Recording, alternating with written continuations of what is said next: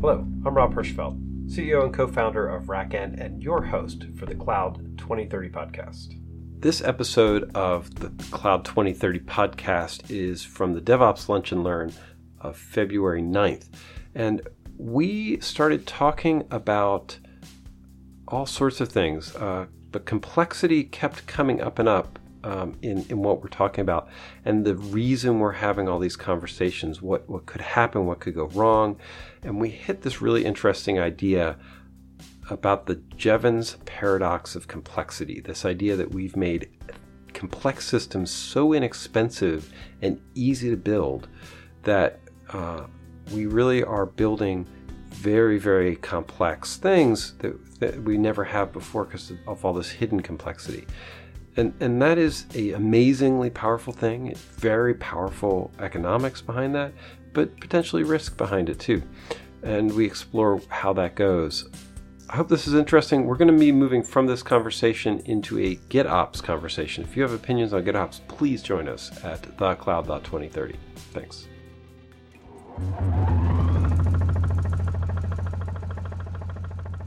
I'd like to throw out a uh, uh, a mind questing test, whatever, um, uh, a little comparison. And that is, in lots of ways, where we're at right now with automating the, the cloud, uh, the, all the infrastructure, all the connected infrastructure is similar to where robotics was when they first started controlling mechanical uh, mechanical uh, devices.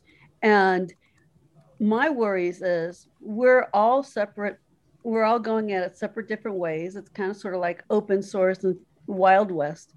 And yet, when you look at robotics, the folks who have actually achieved the most is Boston yeah. Dynamics. And that's These are good because answers. Yeah. They, Sorry. well, they've been disciplined. They keep building upon what they had in the past. And so they literally have constructed this amazing uh, knowledge knowledge tower of everything from physics and geospatial and uh, controls and control theory and and error management and stuff. And they've gotten to something that's truly amazing, but where is the rest of the world on robotics? And so with cloud and infrastructure automation, can we do we think that there's going to be a single disciplined com- company that comes out on this be far beyond where the rest of us are just kind of slapping things together and uh, doing automation, but not really getting that full focus and the whole experimentation of this works, this doesn't work, feedback loop with documentation and libraries uh, that are the the libraries that are curated to say these are the good parts and we've thrown out the bad already and we've documented why they're bad and not to come back.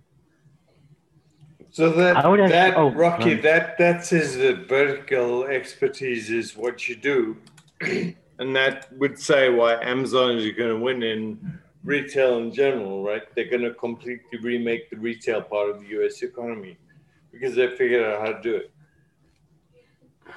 mm, that's possible That wasn't where I was expecting it to go. I mean, Amazon. I mean, they rent they rent their warehouse space and they give their providers, their ship, you know, vendors of products, an API to ship product to you, right? Yeah I mean, and- that's what they do. and yet we see all these these uh, warehouse folks striking and one of the things i noticed in a report that was uh, alibaba or some one of the chinese companies that were taking on amazon is they've got robots that move entire stacks of pallets and whatnot and those robots and the warehouse are organized differently such that the robots work specific sectors and hand off to robots in other sectors. And there's an organization whereas with Amazon because they've got cheap labor, their their labor doesn't cost as much as the robots in lots of ways. They're literally a person who goes and picks something off a shelf. They can be sent from one end of the warehouse to the other and they have a time limit on when they have to get that item and then their next item can send them back to that place from where they started the first time round. And so there is a lack of efficiency in the amazon warehouses that they're not addressing because they have cheap human labor that so far hasn't complained whereas some of the asians have sat there and said how do we reorganize this whole warehouse thing to be more efficient and respond more quickly. Yeah, but still cheap. I mean, ultimately, we were, Yeah. so we were talking about we were talking about the yeah, but but in the world of miserable conditions for unskilled labor, I mean, none of them really helps, right? Yeah. Well, I, I, you, I get, sorry, Go ahead, just, John. there's got to be there's got to be something more. I mean, I, I don't I haven't followed the Amazon warehouse stuff. Um, you know, um, but I know my brother works in a, a company that's had automation in, in the, the it, it, they do tubing in heavy steel. They've been automated for a decade. Mm-hmm. You know, at DHL, right? Um, you know, one of the tasks we had to do was just automation of the, the sorting centers, and and the the variation in um, workflow or packet flow through those things was massively expensive than having to ship people. I mean, you're talking about a six mile facility. It's extremely expensive to ship people from one end of the warehouse to another. Um, so I, I, I, hear what you're saying. I just, to me, it just doesn't make sense because just a little bit of logistics background I have, that, that's a super expensive operation. And, and even if it's not the dollar cost, it's just the efficiency of getting things in and out of that factory. It just doesn't quite ring in my head. Yep. And Amazon doesn't they they haven't applied logistics to their warehouse because they have cheap labor in the warehouse. But to yeah, me, the labor in China is certainly cheaper than the labor in the States. So I, I don't understand how cheap labor is why they're doing. I just it feels like uh, there's something underneath that one. So the the Asians aren't aren't concerned so much about labor as efficiency. So it's a priority thing, and they really like efficiency uh, and they like to keep their workers semi happy. So if they can make it more efficient and even eliminate workers, they're perfectly happy to do that. That means that they get an item off the shelf in 10 minutes instead of 30 or or 1 minute instead of 10 and then it's all just delivered to the places like the the people who have to box it and because they're abnormally shaped or whatnot, you need humans to do that. It's something that can't be automated. So they're they're working on efficiency to eliminate those things that can be automated more quickly than Amazon is, because well, Amazon, Amazon's more worried about cost. To, to shift the topic, right? A, a yeah. I, I, I, think what you said that I, I kind of agreed with is Thanks. reality check is Amazon has the tenure a head start on most everyone else, right? On developing cloud systems, on developing automation, everything else. And so one of the reasons I think you've seen them be able to go into these new marketplaces is they have developed the competencies to kind of do that, kind of do your Boston robotics stuff. Yes. Yes. And and yeah, infrastructure and competencies are really are, are critical from that that perspective. I think I think we there was a thread on Twitter talking about this was uh, Corey Quinn about burning you know burning burning everything down. It's the easy way to start everything. And I'm like, burning things down does not result in faster solutions usually. Um, usually, the faster solution is to fix the thing that you've got. Um, rather than start over from scratch. Speaking from personal experience multiple times, but well, cloth. I was just gonna say, like, burning everything down is the shortest path, but it's not necessarily the fastest. Why why do you think it's shorter? Um, it's ripping well, the band-aid off. yeah, yeah. I'm, I'm basically I'm, I'm taking the, the, the AT analogy here, where Um, if I if I were to set up, let's say, a new CI/CD pipeline, okay, um, I can either make it backwards compatible and go to multiple steps, uh, and and then eventually get to a point where I have the new state, or I can throw the old one away and start a new one. For me personally, and, and, and, for me, that's the shortest path. Throwing the old one away and adding the new one is, is the most effective. But holistically, by throwing everything away and starting again, I create that gap where everyone else is affected negatively. The people who um, depend on, on that existing pipeline. And holistic is, I think, the word I, in some ways I was trying to get to with Asian culture versus American culture and technology. Mm. You know, you can't really solve the COVID problem with a bunch of software hackers, even though they think they can solve everything. And the Asian technologists understand they need different disciplines to create a holistic answer. So I, does this get Rob to your whole point about complexity? So in a sense, and maybe it's just a stretch, but if I take Rocky's premise, is that what he, she, to me, what she's talking about, and Rocky, please correct me if I'm saying this wrong, is that there is a focus on higher or solving the higher level of problem extraction and less a focus on a repeatable task that can be done through automation, though it may seem more costly. What they're looking at potentially is the value proposition of focusing on the higher level of extraction problem, uh, pro- ex- level of extraction of a problem, and recouping the cost over time of that lower level effort, thus raising the knowledge base of their team. I hadn't quite gotten to that state. Thank you for actually coalescing it into yeah and the, the culture is solving the overall thing and it's part of the culture. It's to them the value is the harmony of everything. To us it's just we've got that focus down in a detail that's not so overarching.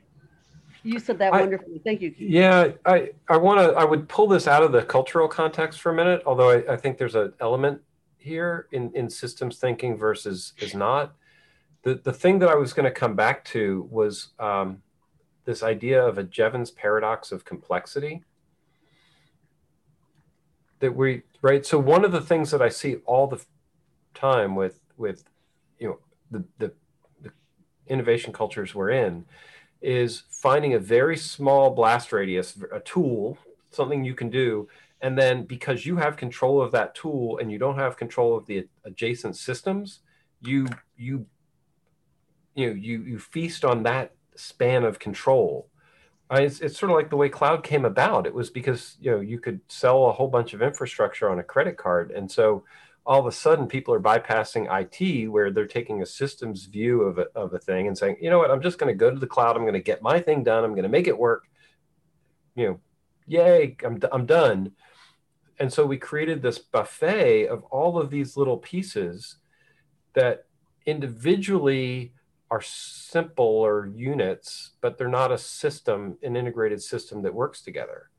Um, and then uh, I think it was Keith, one, but you, you made this comment that made me realize that we've made the cost of adding complexity. I'm assuming everybody knows what Jevons paradox is. I'll, I'll step back in a second. The cost of adding complexity to a system has been going down because of the mm-hmm. way we've built our systems. Yes. And so with with Jevons paradox, it says if you reduce the cost of something, the utilization goes up more.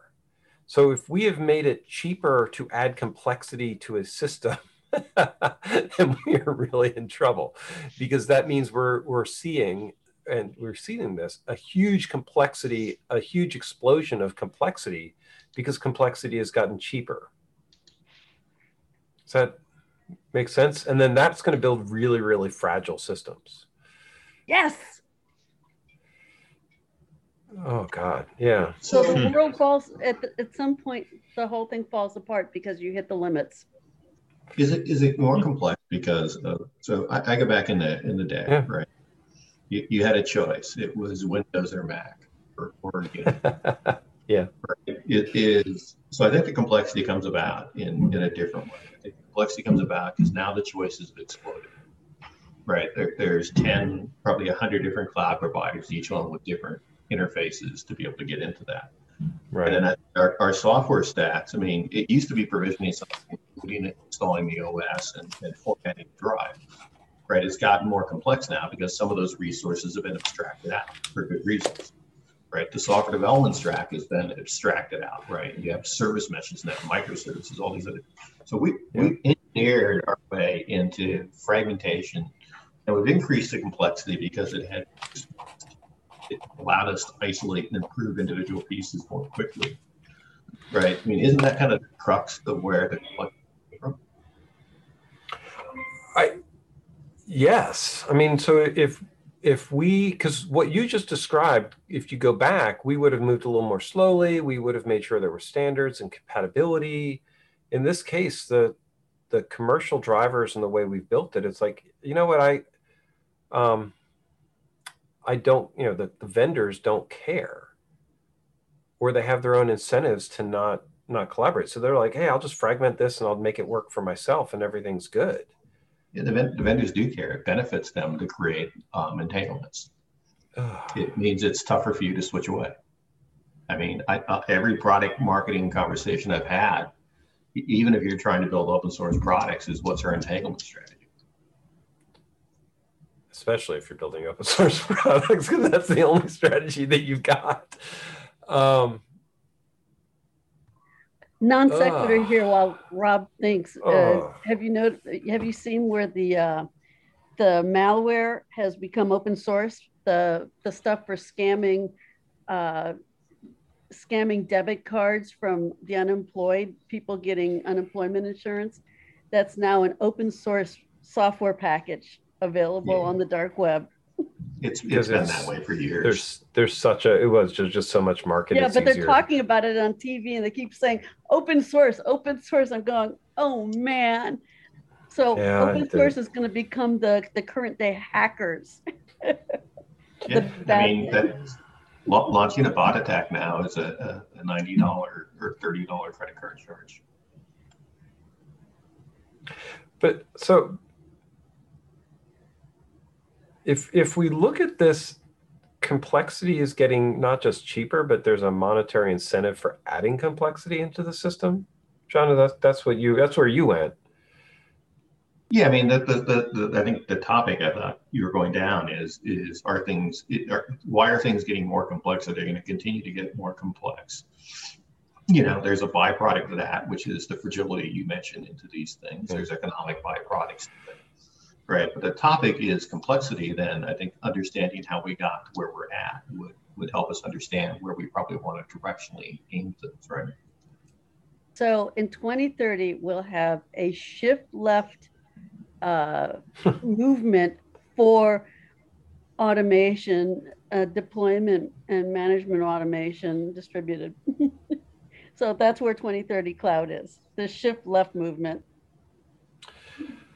I, doesn't help if, if, I don't if, know. This is the first part of the conversation. That doesn't help if, if the people on the left hand sides don't have the skill sets to implement.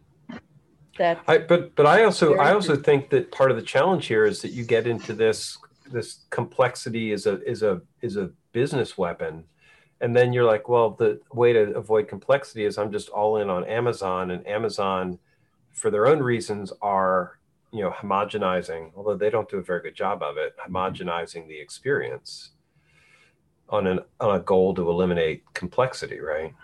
But you do get back that like one of the things complexity is we talked about this before amazon charges you for each individual thing. And you look at companies like yeah. our store wasabi right? And they charge you 20% for storage what amazon does because they basically give you a flat fee for storage right? They don't monetize every little piece to it so I think some of that stuff, I think there's a market correction that will occur naturally. But of course, I what would what so what what would trigger what would trigger the market correction? is it a, a, better competitor? Is it a new thing? Is it a cut? Is customers you know signing off from that strategy? I think it's your boss getting a two hundred thousand dollars storage bill from Amazon and going, "There's got to be a better way of doing this." And you start looking at alternatives. You go, oh, "Look, there's a number of people that can do this for twenty percent. My bill just went to forty thousand. Right. I, I think there's economic corrections that potentially happen, and then I do think you know there, there will be um, you know, I think you've had people that have tried to create these multi-cloud solutions for a while and they have not been horribly successful. Right. Um, you know, so I think, but I, I, think that's something that can possibly change in the future. You have to keep in mind though that the that there's uh, there's also a cost to move away from from from one implementation to another. So so Amazon is pretty much riding on the fact that they are they are pricing themselves at just below the cost to move away from them. Yep. I think they're way over the cost to move away. And I think, yeah, the, the one thing I saw this morning before I got on, it was interesting. We keep talking about Amazon. It was, it was interesting to see that Azure um, 2x the revenue of AWS. They're not twice as big in cloud as AWS is. The revenue is twice as big? That's what I saw. That's pretty cool. That seems counter-indicated to my experience with people using Azure, but it could be they just have more. Well, they always had they always had the the enterprise base with which to grow that from. Mm-hmm. You know, if you were a .NET shop, you're a .NET shop.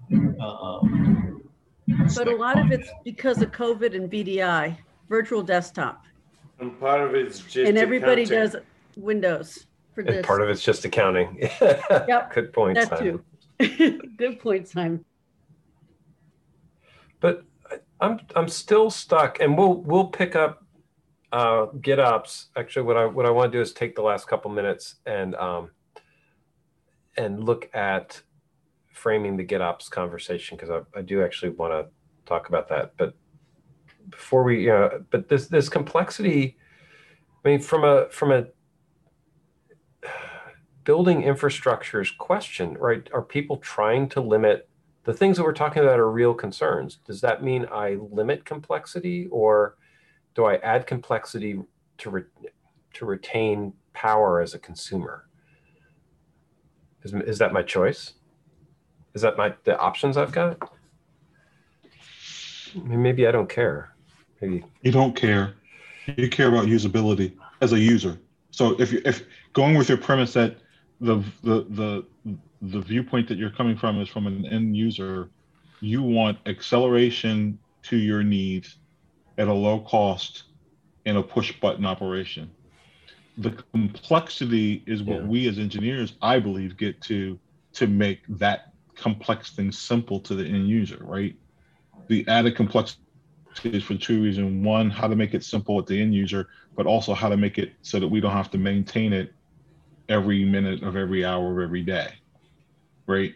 In order to do that, you have to go to the level of the of extraction to go, oh, let's let's solve for every scenario we think possible, and right. have that do it in an automated fashion, right? So there is the complexity I mean, who who everyone knows it's a lot easier to go to your command com, um, command line, write a take one of your scripts that you've always done, throw that up there. But we go infrastructure as code. Why? Because we say you want to write it in a way that's extensible, that's repeatable, that's auditable, mm-hmm. that other people can take from it, extract from it, use it, and leverage it. So we've added a level of right. complexity by creating a code framework to achieve the same thing we used to do with scripts.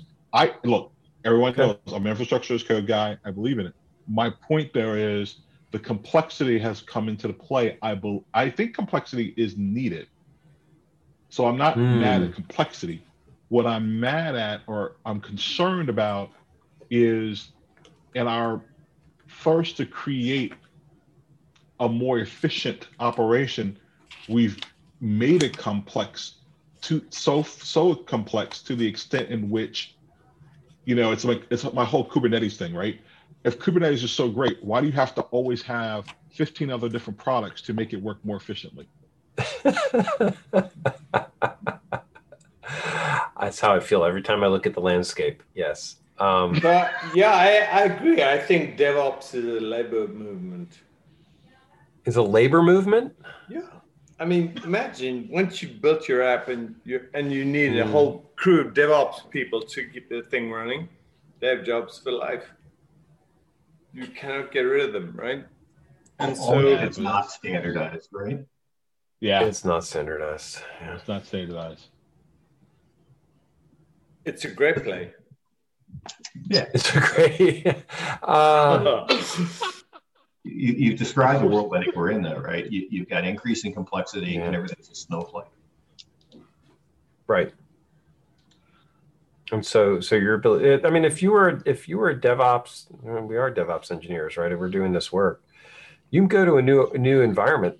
A lot of the skills you have are maybe useful, but a lot of the specifics on the knowledge and how things are built are going to be totally bespoke for the next environment. Yeah, I, I think you know, at least my my theory on this, right? I, I think, and some of the stuff we've been trying to work on is and, and get back to Keith's-side, right? When someone wants to deploy an application, they don't care about the complexity underneath it. They, they care about the cost of it. They care about the simplicity of it. They care about the reliability of it, right? So I do think you can start building frameworks that um, create consistency into these things, and you can offer them up to consumers at, at a price and a quality that is going to exceed what they build on their own right? So, so do you, do you think people are willing to add complexity if it ultimately saves them money for that? Is that a uh, well, I think there's two sides. If, once again, I'm going to go back to being the, the developer or, or the business person on that side, right? I don't care whether you deploy on AWS, Azure, or whatever stack you do. I just want to be simple, fast, and reliable. Okay. Right. Now, you know what we don't have today is services that make it simple fast and reliable to deploy on top of different clouds. Right? But i do think that's going to change. I, I, do think you'll have the ability to go to a a SaaS provider that will normalize out the different cloud that they will deal with the complexity to it and they'll just make it cheaper and faster for people to deploy. I, I, I, mm, I agree with, yeah. with, with, with, both Keith and, and, and Sean here in that I mean, uh, on on the on Keith's side, like you you gotta add complexity somewhere to remove to in order to remove that complexity somewhere else. So so th- that's the the shifting of complexity from from one platform to the other. Um, John, I, I also agree with you that that really like it, it it's not it's not the ultimate goal to to reduce complexity. It's just that it, it's been hammered into us so much or over really the, the, the past 23 years that that that as a rule higher complexity is lower reliability. Like the, the keep it simple stupid principle. But i mean there are limits to that principle. Like ju- just like like like like, like mm-hmm. taking it in, in, a different perspective like occam's razor. Occam's razor is, is like everything else being equal, the simple solution is the best. The, the problem is that people tend to forget that everything else being equal part. It, it it's not always equal. It, like a, if a solution is more has more complexity in, in one place but less complexity in another. This it's I, I I, I like what you're saying. I mean, I'm, I'm I think it's reasonable to rethink that premise, especially if we're talking about a Jevons paradox for complexity. The idea is is that it's not all bad, right? That we're, we're saying, you know what, I just made it much cheaper to add a complex thing into my system, right? I just made it cheaper to add AI. I've made it cheaper to add, you know, uh, flow analysis and, uh, you know, Elastic and all these, all these services that used to be way too complex for people to do.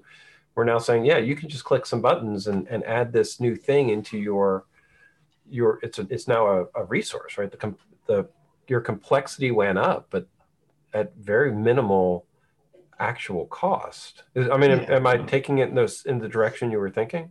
Yes, kind of like you, your complexity goes up, and let, let's say linearly, but your benefits from that complexity are, are more than linear. And I don't know if exponential, maybe, maybe quadratic, mm-hmm. or, but but they're definitely better than linear.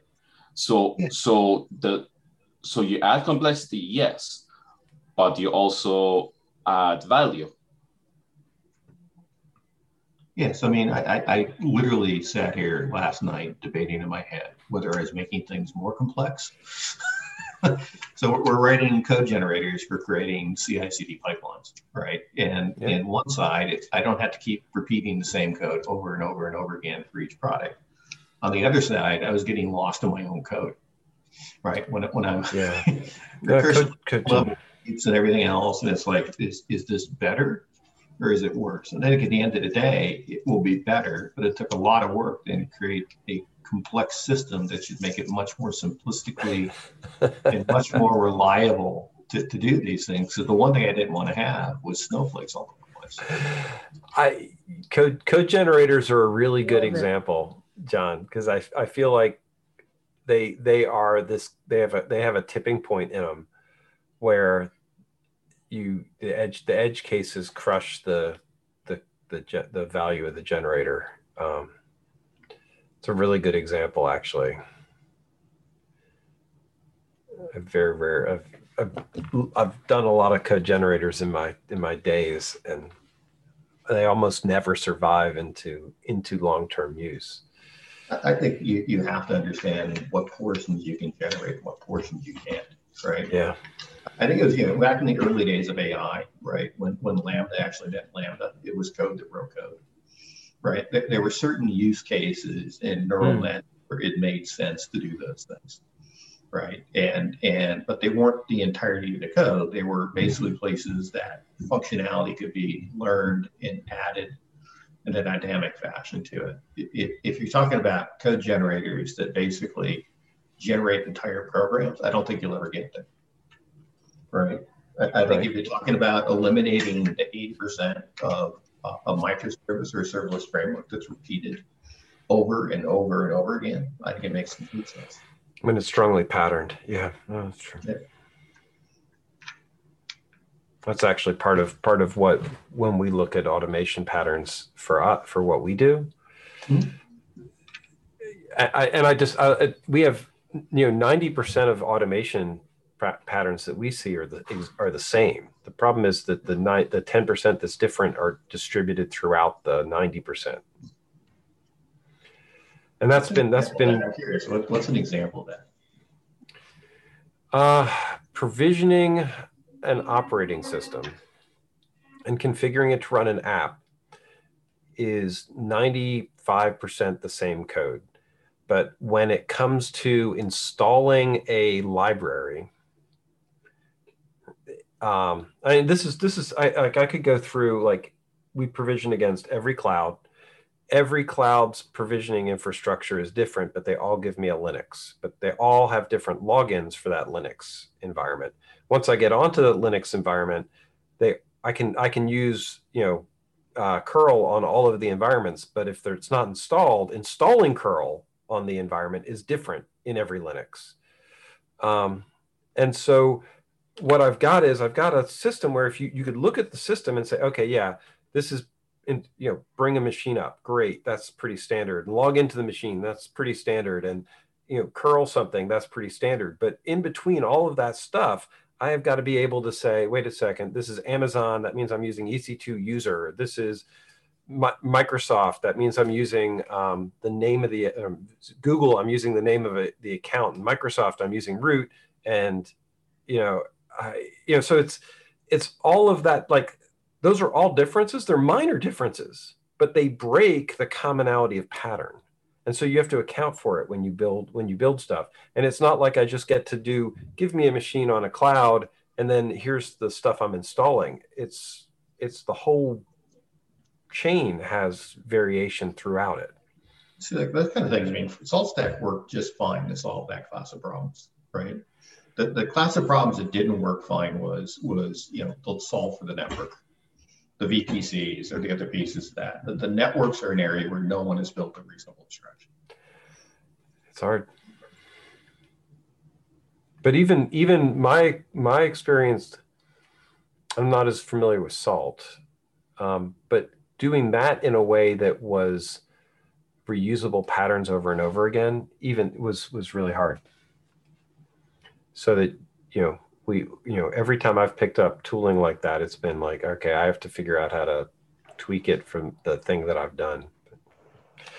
Well, um, and so ahead, in, in adding into that, jumping in, adding to that complexity is the tooling, i.e., SaltStack, Ansible, Chef, Puppet, Pulumi, you name it, put it here, is only as good as the tooling can uh, handle the complexities of the individual cloud or target environment. And that's true for SaltStack or anything. And that's the problem that Rob is addressing is the minutia of detail, although a lot of it can be extrapolated away, it's different in a lot of different places. And those final details of all of those different places, every time you touch a new customer, a new environment, a new install, a new cloud provider, a new service, are slightly different and require tweaking to support uh, those variations.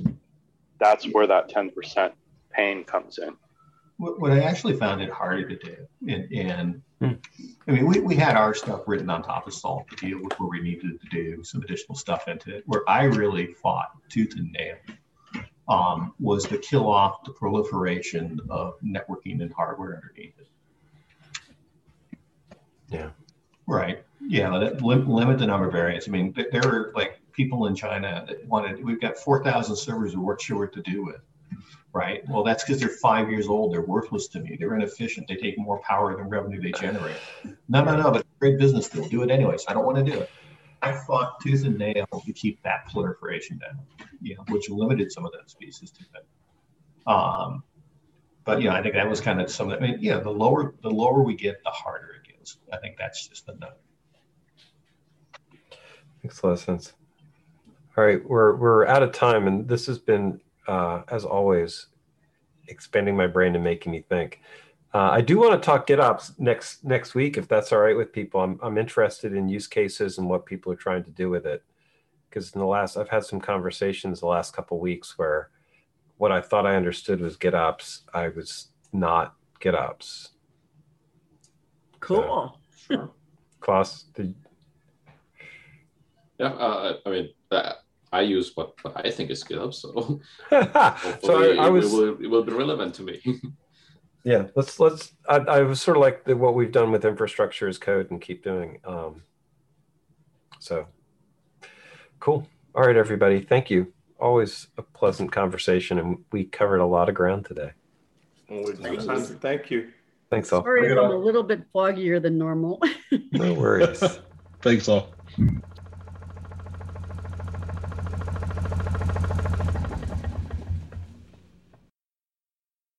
Wow, I hope you found this to be as interesting a conversation as I did. Uh, we're really tackling some big issues uh, and thinking about how things get fit together. And if you're a technologist, not thinking about the systems that you're you're doing, but just working on the small piece of your your puzzle, I hope this has uh, encouraged you to, to look a little bit bigger and at the same time be excited and, and relieved that you can focus on the smaller bits and pieces of the puzzle too.